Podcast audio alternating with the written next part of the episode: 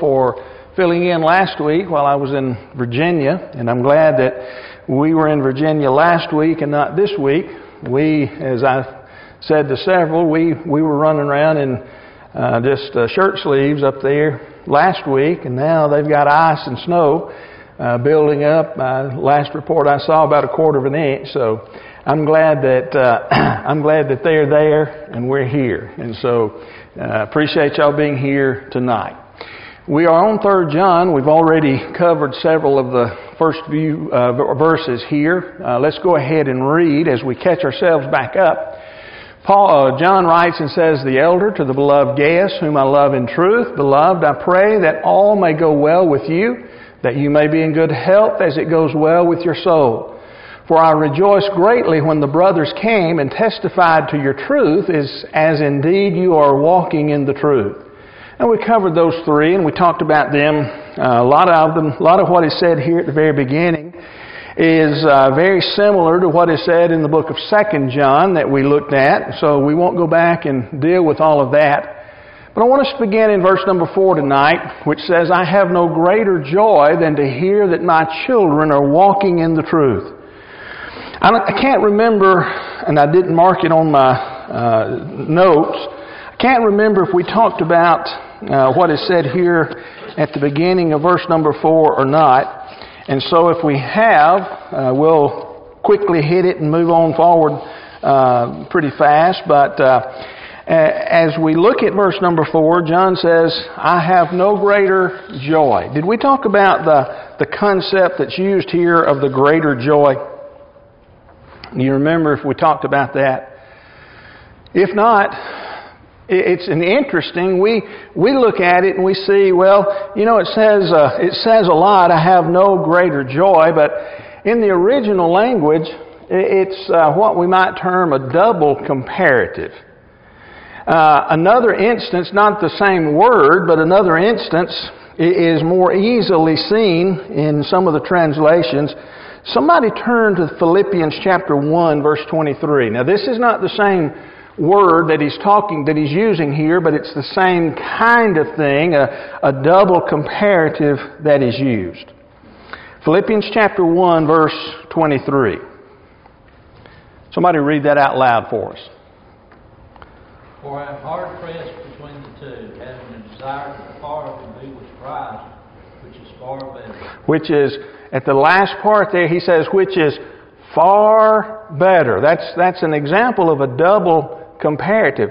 Far better. Now, probably no one in here has a copy of the American Standard Version that you're reading from, but if you happen to have an ASV, an American Standard Version, a, a very uh, reliable translation, the way that it's translated there at the end, Paul said, I'm in a strait betwixt the two, having the desire to depart and to be with Christ.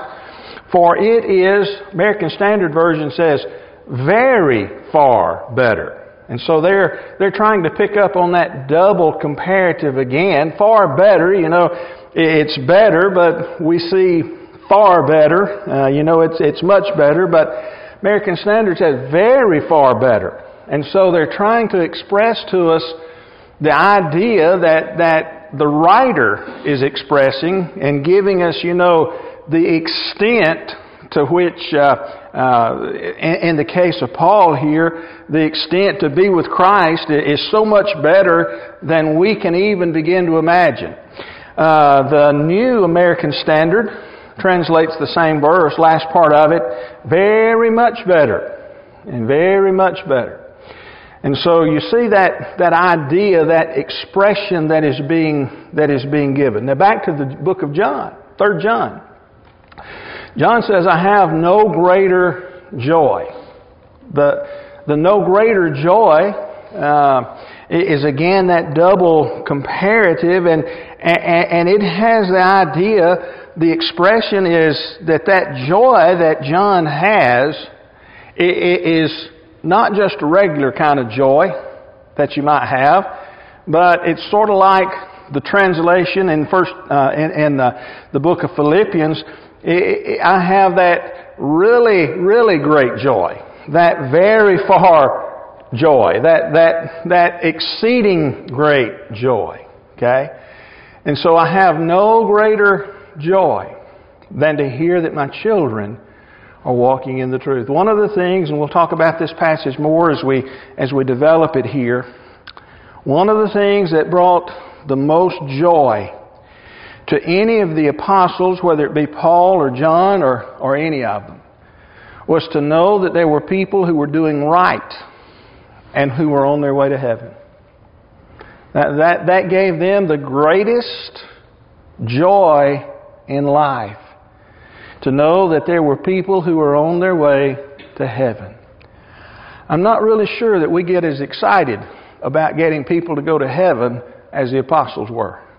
I'm not really sure that we, we are that deep into it. Do we, are we happy when someone is baptized into Christ? Yes, but we're also happy when our football team wins, aren't we? Which one gives us the greatest joy? Mm, if, we're, if we're honest, do what, Derek? It's really hard to compete against them in a way, no. Yeah, it's two. Right. But they are like, It's two, it's two different areas, but with some folks, I- I'm pretty sure that there's no comparison. I- I'm pretty sure that they get a whole lot more joy in regard to the sports or something like that than they do for someone who's baptized into Christ. But John says, and it's not just words, uh, remember he's writing by inspiration, right? The words that he is, is writing, Eh, he's writing by the inspiration of God. They're his words, but by inspiration, God is approving those words, right?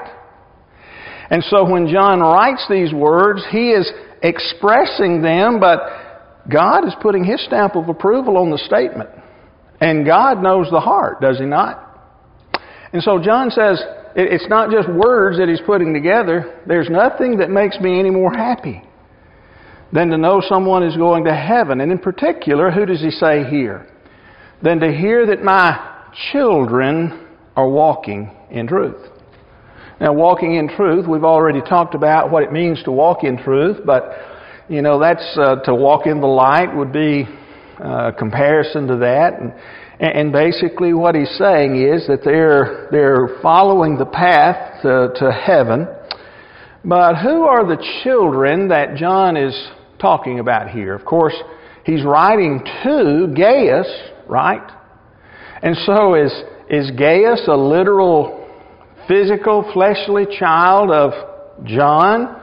Or does John have something else in mind? Has something else in mind. What does he have in mind, Randall? Those members of the church there, those are Okay? people that he's taught. Okay? You're, the, he's a spiritual father to them, to, to Gaius in particular here, um, uh, that, he, that he specifically is addressing here. He's a spiritual father. Uh, we remember what Paul wrote in 1 Timothy chapter 1 at verse number 2. Paul calls Timothy my true child in the faith. And, and in Titus chapter 1 at verse 4, he calls Titus my true child in a common faith. In 1 Corinthians chapter 4 verse 15, Paul sort of makes it, uh, you know, pretty well obvious for us. He says, For though you have countless guides in Christ, you do not have many fathers. For I became your father in Christ Jesus through the gospel. Paul was the one who had taken the gospel to the Corinthians, and he had uh, been there when many of them were baptized. He makes the statement in the first uh, chapter of uh, uh, 1 Corinthians that he had not baptized any of them himself except Crispus and Gaius and so forth. And, and as we look at that, you know, he was there, and yet he had taught them the, the truth. It wasn't just that he had baptized them, you know, phys- uh, literally had put them under the water and brought them up, but he was the one who taught them the gospel. And I think that's the same case that we have here when John is writing to Gaius. That John, that Gaius is probably one of the the people who had been converted by the work of John the Apostle. And so he is so thankful, he is so happy. He has no greater joy than to hear that, that his children, of which Gaius was one, were walking in the truth. Look at verse number 5. Verse number 5. John says, Beloved, remember we've already encountered that word back up in verse number 2. We talked about it there. He's again addressing Gaius. Beloved, it is a faithful thing you do in all your efforts for these brothers, strangers as they are. Let's break that verse down, talk about it uh, in its individual pieces here. Beloved, again talking to Gaius, but he said it is a faithful thing that you do. What is it that John is writing about that Gaius was doing that he calls a faithful thing? Obviously, he mentions the efforts, and we're going to come and talk about that, but what is it that John is saying Gaius is doing? For just the sake of discussion here, and, again, we'll build on this more in just a second, but it seems what Gaius had done is opened his home and helped some missionaries who had come his way, and perhaps were even going to another place to work. We'll see that develop as we, as we continue reading here. But John says, in taking care of these men, he's going to say that they, they uh, testified of that in uh, front of the church in verse number 6. But in whatever it is that he's doing in showing hospitality and, and, and helping these, these, these brothers, John calls it what?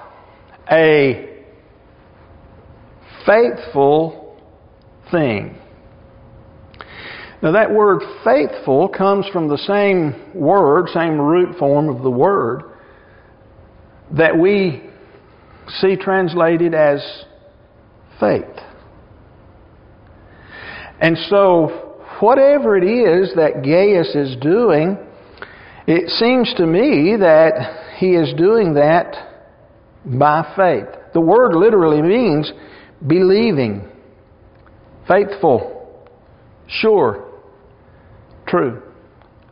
And it's translated in some of those ways and used a number of times in the New Testament. But whatever it is that he is doing, it seems that he is doing it by faith and, and, and for faith. It's a faithful thing that you do. Gaius, it seems, is, is a hard worker, doing what he can for the spreading of the gospel where he is. And so John commends him for his work, for what he is doing. It is a faithful thing that you do. How easy is it to be faithful in doing something if you're being criticized for it? If somebody, if somebody criticizes you for what you're doing, how easy is that? Well, it's not real easy, is it? I mean, we don't, none of us like to be criticized or somebody jump down our throat or, you know, however we want to say that. We don't really like that. But I want you to remember as we again continue to develop what is said in this chapter that it's very likely that whatever it is that Gaius is doing, he's being criticized for. When we get down here and start talking about Diotrephes, very likely that he is being criticized for his work. But now, now what in John writing this letter to him, now what does Gaius have? He has a divine, because John is writing it by inspiration, he has a divine commendation, doesn't he? It really doesn't make any difference what Diotrephes, how, how bad he gets, through the apostle, God has said to Diotrephes, You're doing a good job, son. Keep up the good work. We'll see that as, as we see it. But it is a faithful thing that you do. Now, notice again what the passage says. It's a faithful thing that you do in all your efforts. All your efforts. The word translated efforts here is uh, literally means labor for or minister about. To labor for or minister about. What was it that Gaius was doing? I asked you that a, a second ago. It seems that he was showing hospitality to the brethren, to the people who were there, who were coming to spread the gospel, and whether it's where Gaius is or where uh, somewhere else, it seems that that he is expending effort. Now that word again means labor for, minister about. Does that sound to you as though Gaius is just letting them spend the night at his house?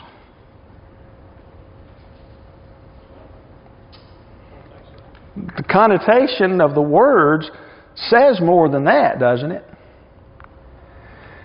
Does it, does it seem to indicate that Gaius is more involved than just opening his doors to somebody? According to the words that John writes here, and I don't think they're by accident, it seems that Gaius is more involved in the work than just letting them stay there. And John says it's a faithful thing you do in all your efforts. He is putting some, some, some time and, and effort. He's putting some work, some labor into whatever it is that they're doing. And so it seems that he's doing more than opening in his house or even opening his pocketbook. He is actively involved, it seems to me, in whatever the work is that's, that's going on in regard to these brothers, and we'll just simply call them missionaries. I think that's a, a, a proper way of looking at what we're seeing here. It seems that Gaius is actively involved in, in whatever it is that they're doing. Okay? Now, another thing that you might want to take note of here, as John is commending Gaius, he says, Beloved, it's a faithful thing you do in all your efforts, your labor, your work for these brothers. But what is significant about those brothers? You don't know. You don't know. They are strangers to him. They're not folks from where he's at. They're not folks that he grew up with. They're probably not even folks like Paul. You know, Paul would have had a name among the uh, the churches, would he not? Uh, people would have known who Paul was. They would have known at this time, you know, this is later on. Paul's already been dead and gone for a number of years, but they didn't know who John was. And so, if John came to your house, knowing who he is, that he is the last living apostle, would you be more uh, favorable to opening your house and, and laboring, putting forth effort to help him, or some unknown little preacher that came by? Which one would you be more willing to put out the effort for? John commends Gaius because it's not that John has been there. John may come, as we'll see. He may show up, but he said, uh, it's a faithful thing that you do in all your efforts for these brothers, strangers, xenos, as they are. He may not have known them from Adam's house cat as far as who they were, but he knew what they were doing and he knew what they were teaching. And he knew that he needed to have a part in that. So, not just that he's doing something and that he's putting effort into it, but he's putting effort into helping a stranger. Now, think about that in regard to what is said in the book of Hebrews, chapter 13. I think it's verse number 2, where he talks about showing hospitality, right? For some have entertained angels, literally a word for messenger. They've entertained. Now, I believe what uh, the writer of the book of Hebrews, Hebrews is referring back to is Abraham when, uh, uh, when God came to see Abraham on that occasion. But some have entertained angels unawares. Puts sort of a different light on that word strangers, doesn't it? Used there in Hebrews chapter 13 as well. That's what that this is this is that in action. What Gaius is doing is putting what had been taught in the book of Hebrews to work. That's why he's one of the reasons he's called faithful. It's what he was supposed to be doing by faith. And so John commends him for that. Okay? Look at verse number 6 then. Who, this is a continuation of the sentence. Beloved, it's a, it's a faithful thing you do in all your efforts for these brothers, strangers as they are, who testified to your love before the church. You will do well to send them on their journey in a manner worthy of God. These brothers had evidently been there. The who of verse number 6 refers back to the strangers, to the brothers that are, that are mentioned there. What had these brothers done when they got, when they got evidently back from their sponsor, to their sponsoring congregation? What had they done? They told them of the generosity of Gaius. Okay? They told them of the generosity of Gaius, but where'd they do that? For the whole congregation. Okay? So, let, let's, let's reason through this a little bit. What does it appear that these brothers were doing when they, when they got back to where John was, where they had been sent out from, evidently? What were they doing? What would we call that? Are they giving? Oh, there you go. Seems that they're giving a report of their work, right? Now, isn't that what happened whenever Paul and Barnabas were sent out? You go back to the book of Acts. They get back to Antioch. What'd they do? They met with the church and they told them about all of the things that were going on. There were some things that were, uh, were related to the church at uh, Jerusalem. So what did Paul and Barnabas do? They went to Jerusalem. What did they do? They gave a report. And, you know, in that report, uh, there was other things that were going on because Paul was reporting on the Gentiles and how that they had to obey the gospel and, uh, you know, there are things that are there. But as we look at it, it seems that they're giving a report of what's going on. And in the midst of their report, what are they doing? They're, they're, they're praising Gaius. They're, they're calling names, aren't they? About individuals. How many of you have ever sat through a report of some of the missionaries? You know, or somebody who's been on a mission trip. Randall, you've been to Romania. When you come back and you show the pictures, what do you do? Giving our report on how, when, what happened, Well, you, you tell maybe about who you studied with, but you also tell about how they acted, how good they treated us. the Romanians and how they treated you. And, and I've heard you call names. I've heard different ones who are giving reports call names about how somebody did That seems like just like what we have right here. That's what they were doing in the first century too. Derek? It's cold water to a thirsty soul, so is, so is good news from a foreign country. It encourages the listeners as well. Absolutely, absolutely. Uh, If you could, if you could really, I mean, we, we communicate the best that we can in letting folks know about those people who are who are there. We communicate as best we can, but I want to tell you something, and you know, you guys who have been, you know it as well as anybody else. You can't express all of it in words, can you? You can't tell. You can't tell exactly what what you experience. I mean, you you you can use some good words, but you can't always get that feeling that you get and express it to everybody else. But when these brothers came back, one of the people that they told about to the entire church he said, You testified, they testified to your love before the church. They told everybody what Gaius was doing. Why did John tell Gaius that? Why did John include that little snippet of information in his letter back to Gaius? It's like, it's like you're talking about with us. Uh, you know, somebody tells you they appreciate the job you've done over there. How does it make you feel? Yeah.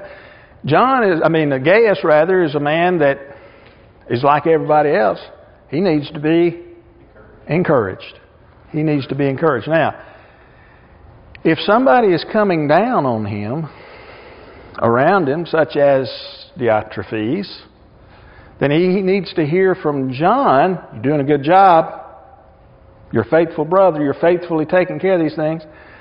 But he also needs to know that other folks who have been in his presence recognize that to the point that what are they doing? They're telling other people about what Gaius is doing. And so you see a chain of, uh, of uh, encouragement that is developing here. Uh, John, is, John is telling them, You did a good thing back in verse number 5. And now he says, Even the ones to whom you had served, the ones that you had put effort forth for, they're telling other people too. And now the church. By the way, which church? Which church? Seems to be the church where somebody started to say something. The church where John was, and by the most reliable things that we know, John during this time would have been at Ephesus. At Ephesus. And so the church at Ephesus, at, at the time of this writing, had become a very prominent congregation. The last of the apostles. If this is written, you know, about 90, in the 90s, early 90s of, uh, or so, uh, the last of the apostles is there at Ephesus serving. One other thing about the church at Ephesus as well that you just you might want to understand.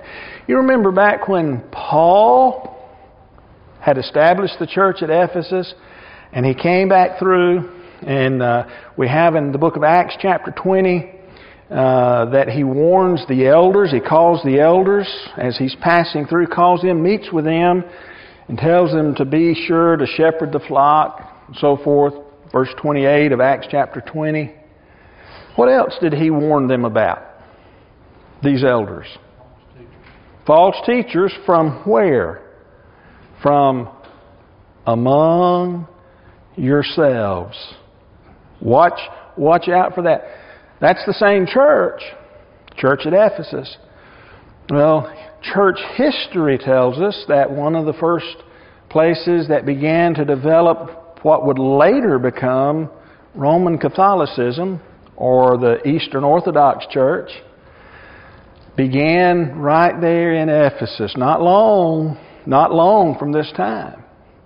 Because you began to have one of the elders who decided to be above the others.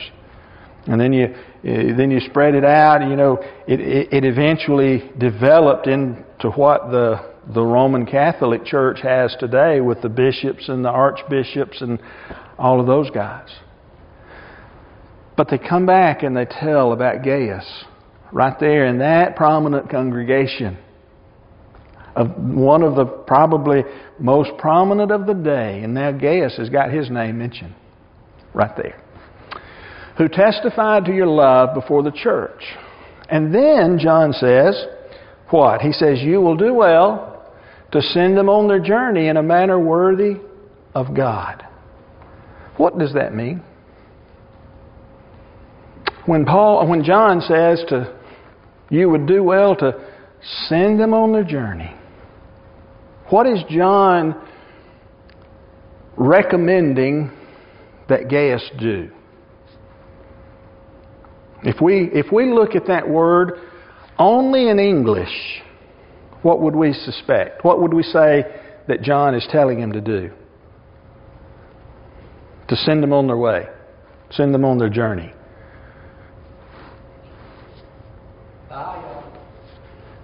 Yep. Maybe, maybe you know, as they stop by, feed them, and you know, good luck. Send them on their journey. That's not what John said. That's not what John said do. When he said send them on their journey, whatever it was that he's telling him to do had to be in a look at the last part of that verse in a manner worthy of God. It's more than just simply saying bye bye, isn't it? Y'all have a good time. Be careful. Stop by if you ever come back through. Whatever it is that John is telling them to do, there is a standard by which it's to be done. Right? When he says do it in a manner worthy of God, there's the standard by which it is to be done. Turn, if you will, to the book of, uh, uh, let's see, lost my, lost my verse here. Uh, Romans chapter 15, verse 24. Romans 15, verse 24.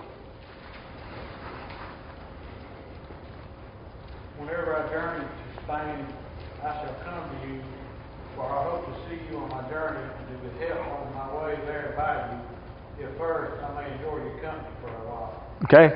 Who said that? Who wrote that? Paul wrote that. He's writing to who? Church at Rome. Writing this for Romans.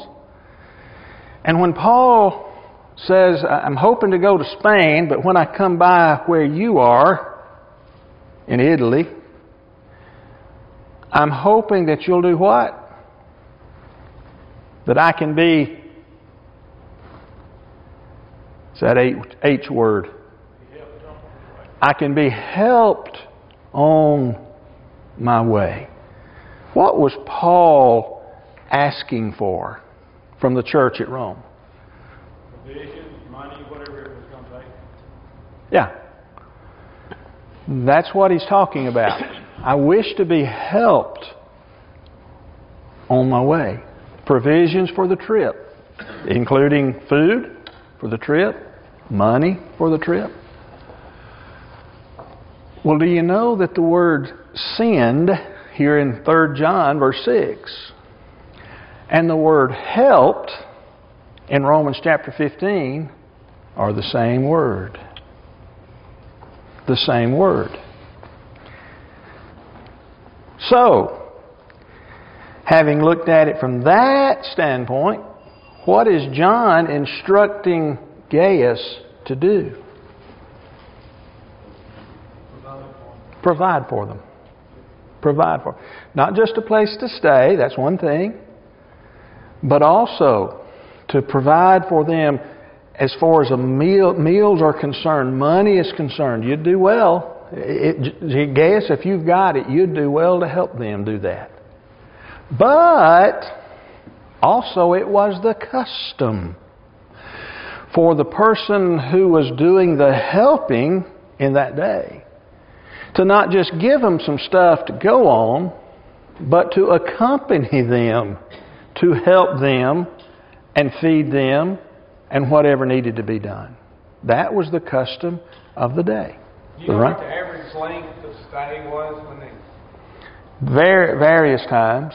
You know, if you look at Paul, sometimes he'd be at a place two years. oh, really? So, uh, read about him being different places, Ephesus in particular for two years. And so he's asking him, hey, hey, Gaius, if you can, if it's within your power, you send them on, on their way. But don't just send them on, you help them along their way. That's what he's intending for Gaius to do. And when he did it, it was again to be up to what standard? In a manner worthy of God. Wow. John wrote a lot in a little bitty chapter, didn't he? And he's still just talking to Gaius. We ain't even got to the other two men that he talks to and about yet. So we'll pick up here next time.